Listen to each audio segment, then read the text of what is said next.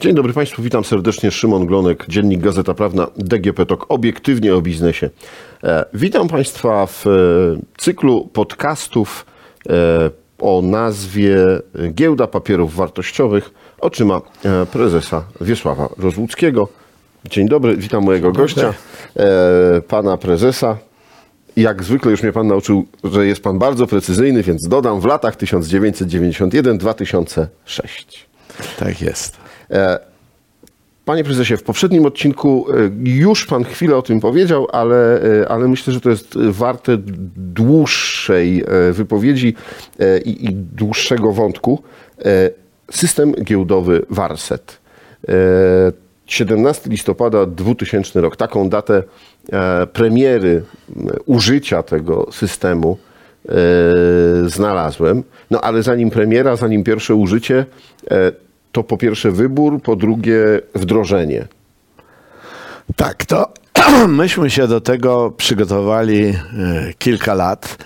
E, Tutaj cała procedura e, konkursu, ofert jest dosyć skomplikowana. Jako e, spółka Skarbu Państwa, tak trzeba powiedzieć, e, jest zawsze pod czujnym okiem e, całego rynku, więc ten proces wyboru dostawcy jest bardzo skomplikowany i trudny. Zwłaszcza, że w latach 90. było wiele przetargów takich kontrowersyjnych, często po wyborze dostawcy nieudanych. E, Więc opinia publiczna bardzo patrzyła na to, żeby wszystko było e, przeprowadzone bardzo prawidłowo. To szczególnie jeśli chodzi o te systemy informatyczne, komputerowe, to były takie bardzo wrażliwe społecznie tematy. Oczywiście, oczywiście, bo tu zawsze e, doszukiwano się różnych elementów korupcyjnych i, i tak dalej, e, więc e, e, prace przygotowawcze na początku nad samym e, zapytaniem ofertowym. E, Myśmy e, wzięli doradcę do napisania tego zapytania ofertowego i, i pamiętam chyba to zapytanie ofertowe, czyli mówiąc inaczej, szukamy dostawcy takiego a takiego systemu o takich wydajnościach, takich parametrach. E, bodajże tego typu zapytanie ofertowe liczyło ponad 400 stron. Więc żeby coś takiego napisać, trzeba to umieć, bo potem, e, jeżeli się e, w ostatecznej umowie czegoś istotnego nie, nie zawrze, to potem dostawca może już za dodatkowe usługi, które były nieprzewidziane, już sobie liczyć dowolnie. Jeże- Jeżeli jesteśmy w połowie albo w końcówce projektu i nagle się okazuje, że e, coś nie zostało uwzględnione, to wtedy e, jakby siła jest po stronie dostawcy, który już może za dodatkowe prace liczyć ile sobie życzy. Więc e, to było bardzo, bardzo skomplikowane. Mieliśmy kilku oferentów i wybraliśmy e, system e, e,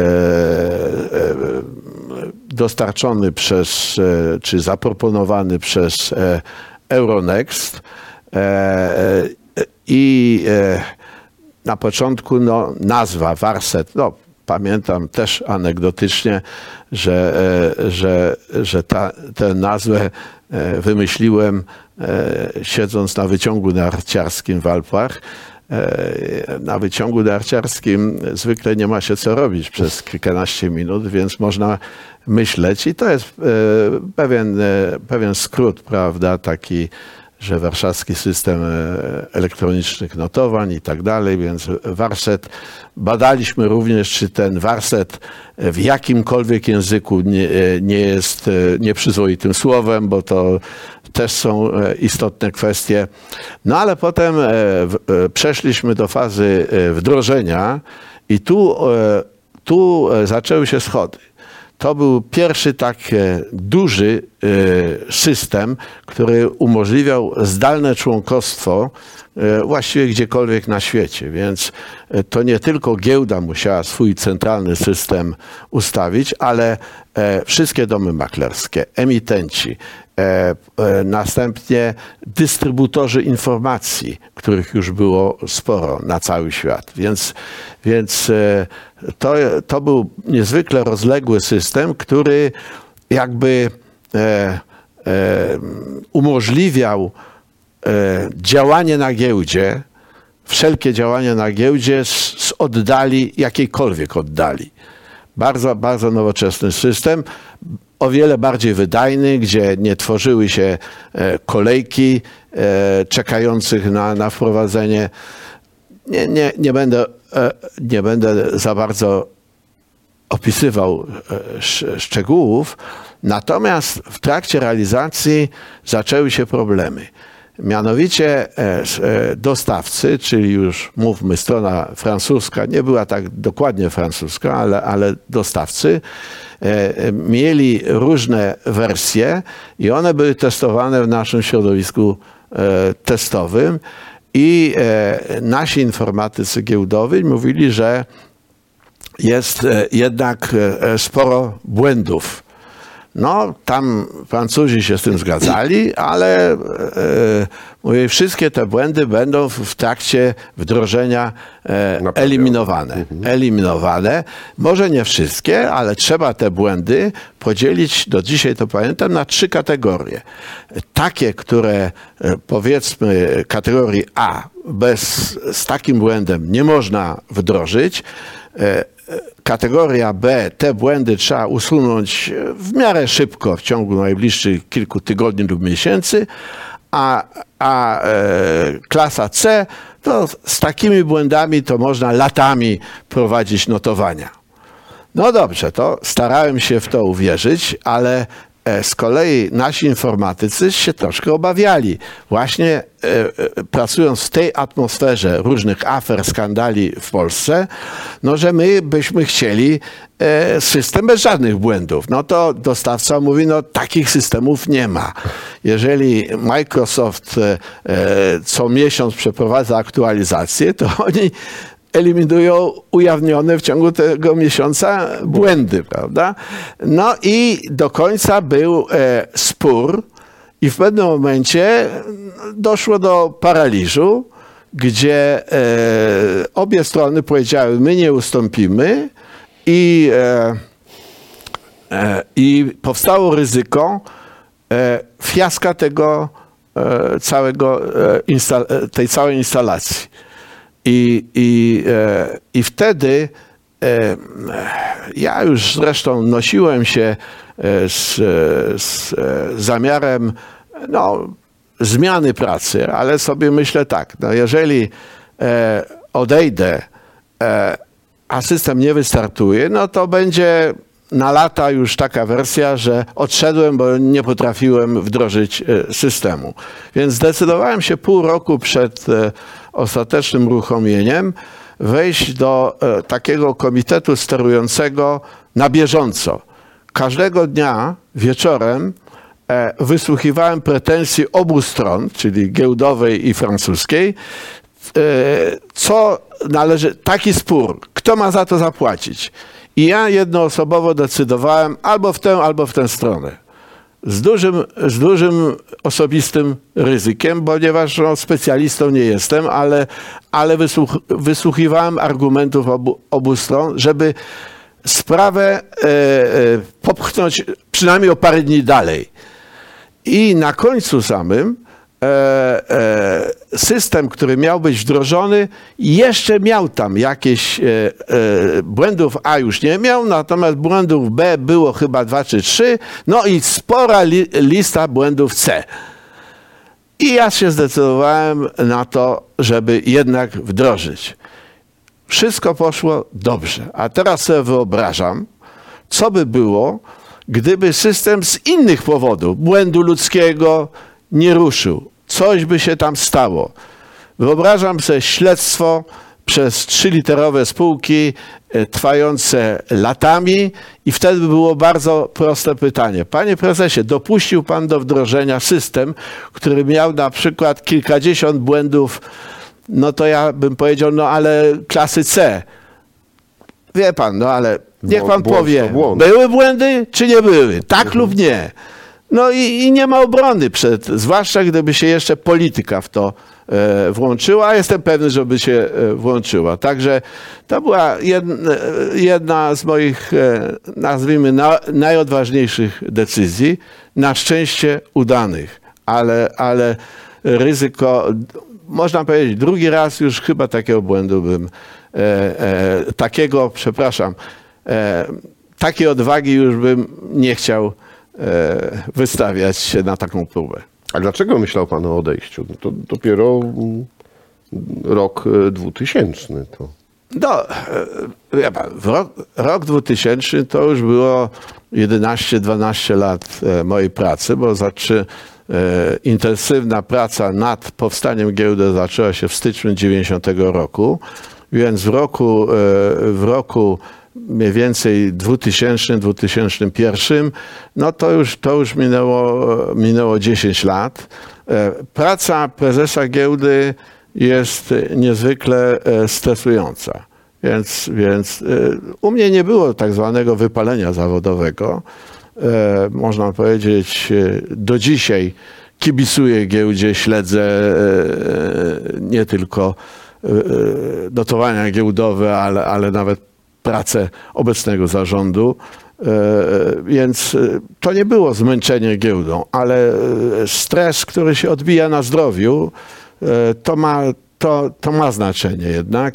E, Wtedy jeszcze była druga kwestia. Nie tylko w roku 2000 e, uruchomiliśmy Warset, który e, trwał e, do 2013 roku, więc chyba nawet dłużej niż e, planowaliśmy, ale również przeniesienie do nowego budynku giełdowego, więc e, który też wiązał się e, z różnymi, z różnymi zagadkami. Został wybudowany specjalnie jako Tak. siedziba giełdy. siedziba giełdy, siedziba Krajowego Depozytu, no i, i, i z nazwą Centrum Giełdowe. Więc piękny budynek, który też na początku, e, jak planowaliśmy, niektórzy członkowie mojej Rady Nadzorczej e, giełdy mówili, to jest ryzykowny projekt, e, budynek jest budowany na skarpie warszawskiej, Skarpa może się usunąć, budynek się zawali i co wtedy? Więc, więc jeżeli projekt jest do końca doprowadzony, to, to wszyscy się cieszą, chwalą, ale e, te początki uja, e, ujawniają zwykle różne zagrożenia i jeżeli się mm, e, zmaterializują te zagrożenia, to jest wielki news, wielka katastrofa, afera, ale, ale jeżeli nie, to jest sukces. Żeby tak chwilę popatrzeć na to, co się działo na parkiecie, no to e, w 22 stycznia 2001 e, kontrakty terminowe na trzech pierwszych spółkach TPSA, Elektrim i Orlen. E, 18 luty 2002 e, pierwsze notowania kontraktów terminowych na Midwik. E, I 22 września 2003 debiut opcji na e, WIG20. To był taki normalny rozwój giełdy, taki mm, ewolucyjny, wynikający z potrzeby rynku, z tego, że ten rynek już dojrzał do tych pewnych instrumentów, o których tu powiedziałem. Na pierwsze pytanie, tak, ewolucyjny jak najbardziej. E, Na potrzeby rynku niekoniecznie. To znaczy, e, giełda warszawska zawsze kreowała, starała się kreować potrzeby e, rynku.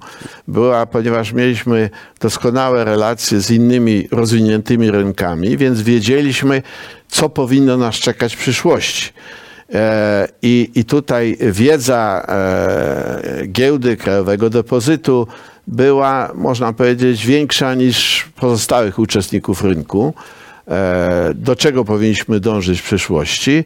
Tutaj Pan wspomniał o tych, nowych instrumentach. Jeszcze przedtem, 2-3 lata temu, były kontrakty terminowe na euro, kontrakty terminowe na dolara i te, te kilka nowych instrumentów nie wzbudziło jakiegoś większego zainteresowania. Owszem, obrót był, ale bardzo mały. E, jedyny, e, jedyny instrument, który był niezwykle mocno e, handlowany, to, był, to były transakcje terminowe typu futures na indeks WIG20. To rzeczywiście był niezwykle udany projekt. Zresztą, to powiedziawszy, właśnie historia wszystkich rynków terminowych pokazuje, że e, jeden na 5 czy 10 staje się e, e, takim instrumentem aktywnym, a pozostałe albo e, są marginalne, albo wręcz są e, e, zaniechane, zatrzymywane. Więc tak to jest, że, że u nas na przykład opcje, w przeciwieństwie do innych rynków, e, nie cieszyły się wielkim powodzeniem. Handlowanie opcjami wymaga bardzo dużego doświadczenia ze strony tak zwanych market makerów, czyli animatorów rynku. E, I, i, I nawet dzisiaj, e, powiedzmy sobie, e, rolę tego typu animatorów rynku bardzo często pełnią instytucje międzynarodowe, bardzo doświadczone. To wszystko musi być już skomputeryzowane. Człowiek nie może nadążyć na jeśli chodzi o kontrolę nad wystawianymi opcjami i, i, i handlowaniem tym. Także to są, to są e, kolejne e, instrumenty, które e, pojawiały się na giełdzie i czasem dopiero po latach stały się bardziej, bardziej popularne. Tutaj w tych latach ja bym, ja bym wspomniał o, o debiucie pierwszej e, zagranicznej Tak, spółki. to właśnie chciałem teraz do tego przejść, bo to jest 2003 rok. 14 jak pamiętam. października. Tak jest. I to E, Bank Austria Kreditanstalt. Credit Anstalt. Tak, to była pierwsza zagraniczna spółka notowana. E, Dlaczego akurat ta? no, zgłosili się chętni. To nie jest tak, e, że no, pamiętajmy, że tutaj e, austriacka spółka e, notowana w Wiedniu, więc notowanie w Warszawie trochę było wymuszone regulacyjnie, bo oni tutaj też biznes e, rozwijali, ale e, ogólnie rzecz biorąc takie e, e, notowanie, tak zwane e, drugie notowanie, bo zawsze pierwsze jest e, najczęściej w kraju ma, macierzystym, można powiedzieć, ma różne efekty. Bardzo często to jest handel tylko marginalny. Jedynie w takich rynkach, na przykład jak mamy doświadczenie z Ukrainą, gdzie tamtejszy rynek no, albo bardzo słabo działa, albo nie istnieje w ogóle, to wtedy spółka ukraińska, na przykład w Warszawie, może mieć e, e, główny, główny obrót. Ale e, to, to jest raczej wyjątek. Dzisiaj w Warszawie mm, no, mm, jest, jest notowanych kilkadziesiąt spółek zagranicznych, nie mówiąc już o o ostatnich projektach. E, To jest, e, można powiedzieć, dowód na międzynarodową pozycję e, danej giełdy. Każda giełda się tym chwali, że są notowane tam również spółki zagraniczne i mnie się wydaje tą drogą też, też żeśmy poszli. I, I to był główny powód, żeby jednak giełda miała ten walor e, rynku ponadnarodowego. Chwilę o tym już mówiliśmy przy prywatyzacji, ale 2003 rok to też mm, rozmowy, dyskusje na temat e, zakupu giełdy litewskiej, e, zakupu giełdy wiedeńskiej i budapesztańskiej. To o Tak. tym wspomniałem, że, że, że jeszcze wrócimy do tego tematu. Każdy z tych projektów e, był inny i rzeczywiście giełda warszawska się e, konkretnie zaangażowała e, w możliwość zakupu giełdy litewskiej. I to się nie udało. Od razu trzeba powiedzieć. staranna propozycja nasza została przebita przez praktycznie Sojusz Giełd Skandynawskich. E, Tam chyba Finowie mieli taki bardzo duży no, udział. Szwedzi głównie. Aha. Szwedzi, Finowie jak najbardziej. E, potem te giełdy skandynawskie e, się zjednoczyły z amerykańskim Nasdaqiem, także e, No, ale ja dotarłem do takiej informacji, że Litwini nie byli zbyt chętni, czy, czy nie, nie patrzyli przyjaźnie na naszą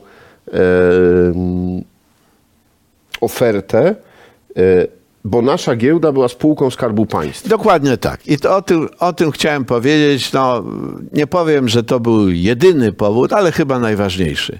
Ja pamiętam w, e, w trakcie e, prezentacji naszej oferty w Wilnie dostałem pytanie, czy, czy jakieś decyzje giełdowe, na przykład e, o e, wprowadzeniu nowej spółki na giełdę, czy to e, decyzję podejmuje zarząd giełdy, czy musi uzyskać zgodę dyrektora Departamentu Ministerstwa. No więc mnie to zaskoczyło, bo ja w, w żadnej decyzji nie potrzebowałem ani e, podpisu dyrektora departamentu, ani nawet samego ministra, bo taka była praktyka.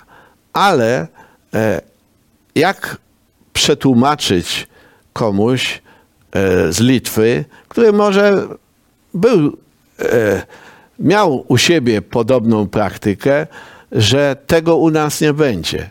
Że zresztą ja też nie mogłem zagwarantować, ja tylko mogłem powiedzieć, że nie było czegoś takiego, ale że to nie będzie, to nie mogłem powiedzieć. Obawa przed tym, żeby prywatyzowana spółka e, litewska stała się własnością polskiego skarbu państwa ze wszystkimi ryzykami e, sprawowania władzy przez ten skarb państwa była na tyle duża, że nasza, nasza e, jednak giełda nie wygrała tego przetargu. Zresztą, no, można powiedzieć, prezes giełdy litewskiej, który nam sprzyjał, musiał ustąpić po tym, po tym e, nieudanym przetargu.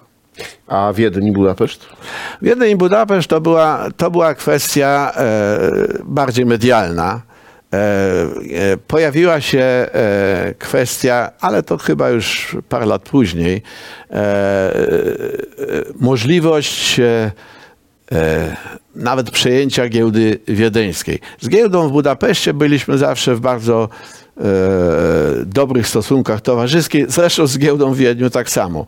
E, nawet e, tutaj chcę się pochwalić, że w połowie lat 90. zorganizowaliśmy taką innowacyjną imprezę doroczną, e, zawody sportowe giełd naszego regionu, więc to była bardzo dobra platforma do poznania się osobiście e, z, z innymi giełdami naszego regionu. Bardzo udana impreza. Ale wracając do tematu.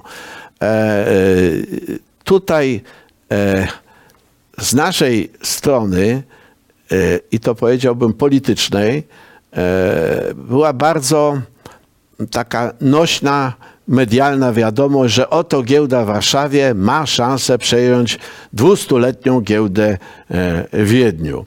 Jak e, zaczęliśmy przechodzić do, do szczegółów, to się okazało, że e, owszem, e, Wiedeńczycy są gotowi, może nie tyle do przejęcia, ile do, do fuzji, prawda? No ale w tej fuzji już e, nasze Ministerstwo e, Skarbu już nie miałoby dominującej e, pozycji.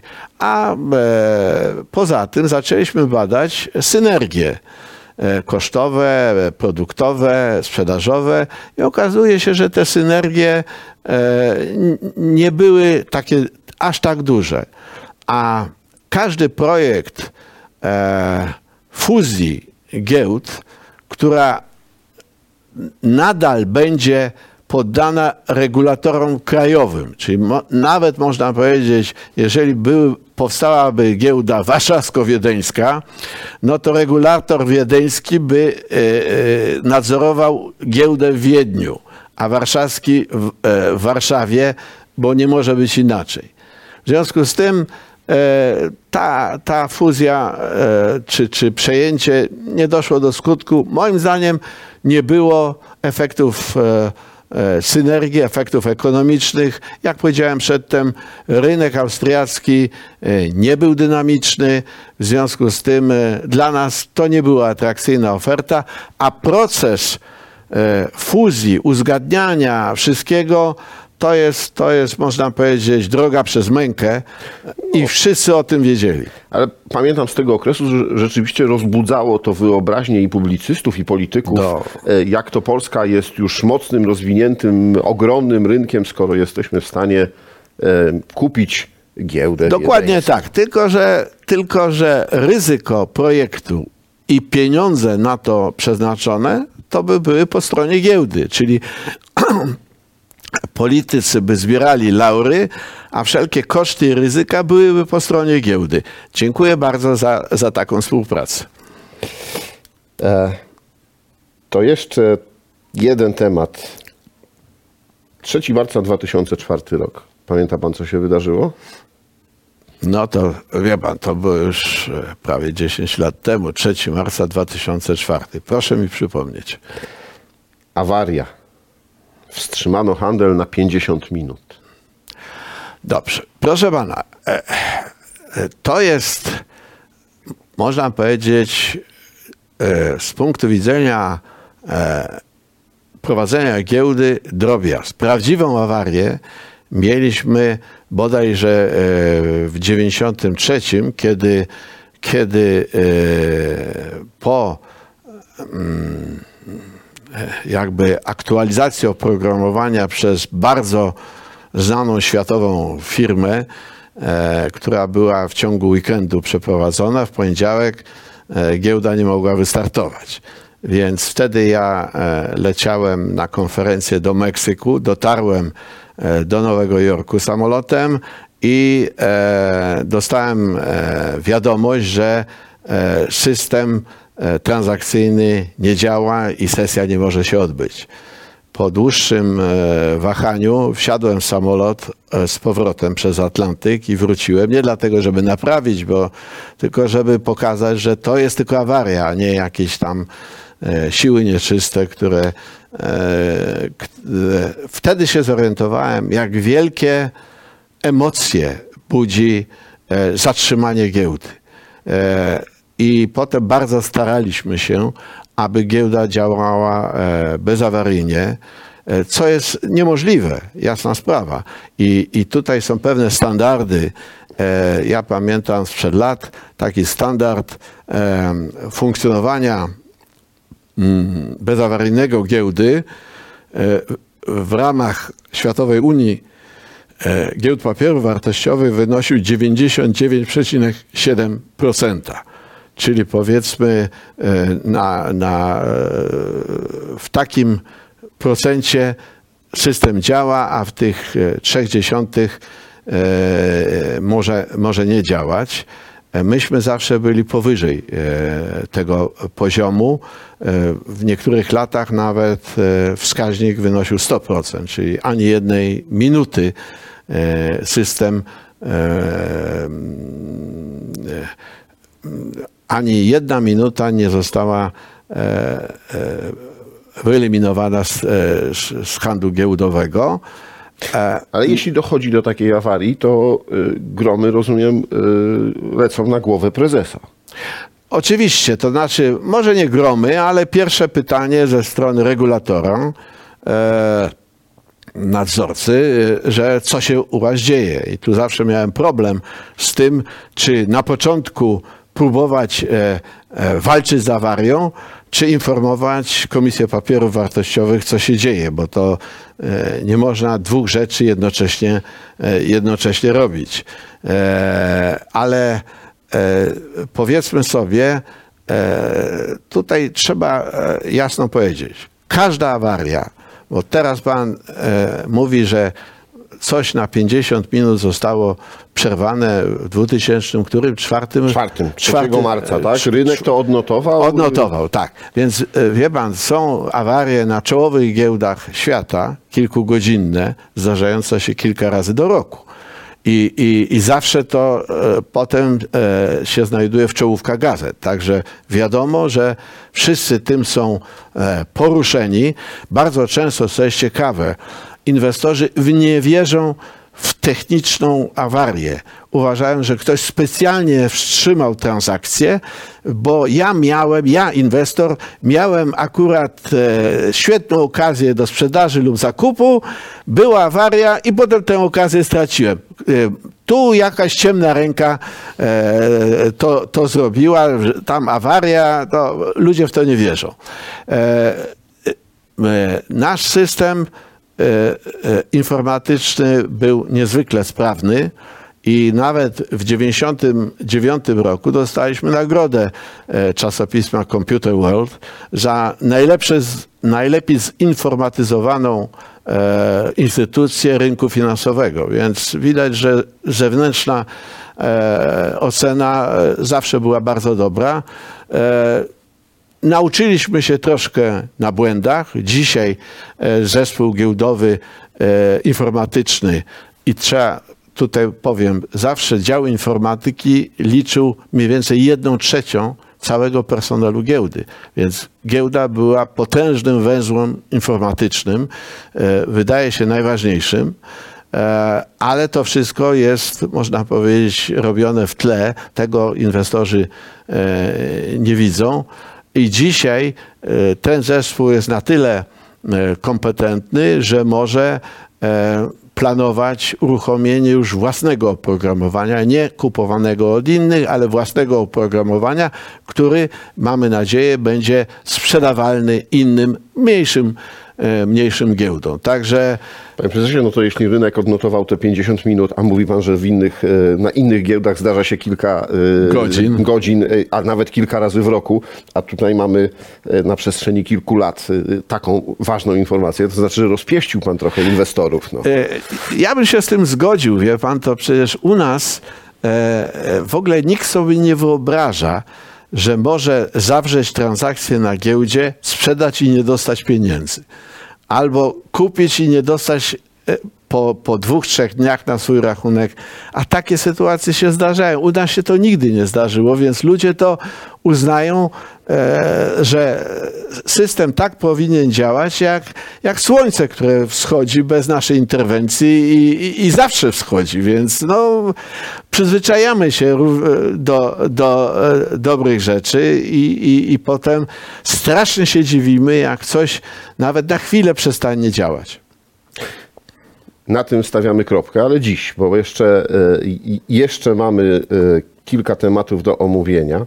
E, Dziękuję panu bardzo. Ja również dziękuję. Moim i Państwa gościem w podcaście DGP Talk obiektywnie o biznesie był dr Wiesław Rozłucki, prezes zarządu Giełdy Papierów Wartościowych w latach 1991-2006. A rozmawiał Szymon Glonek.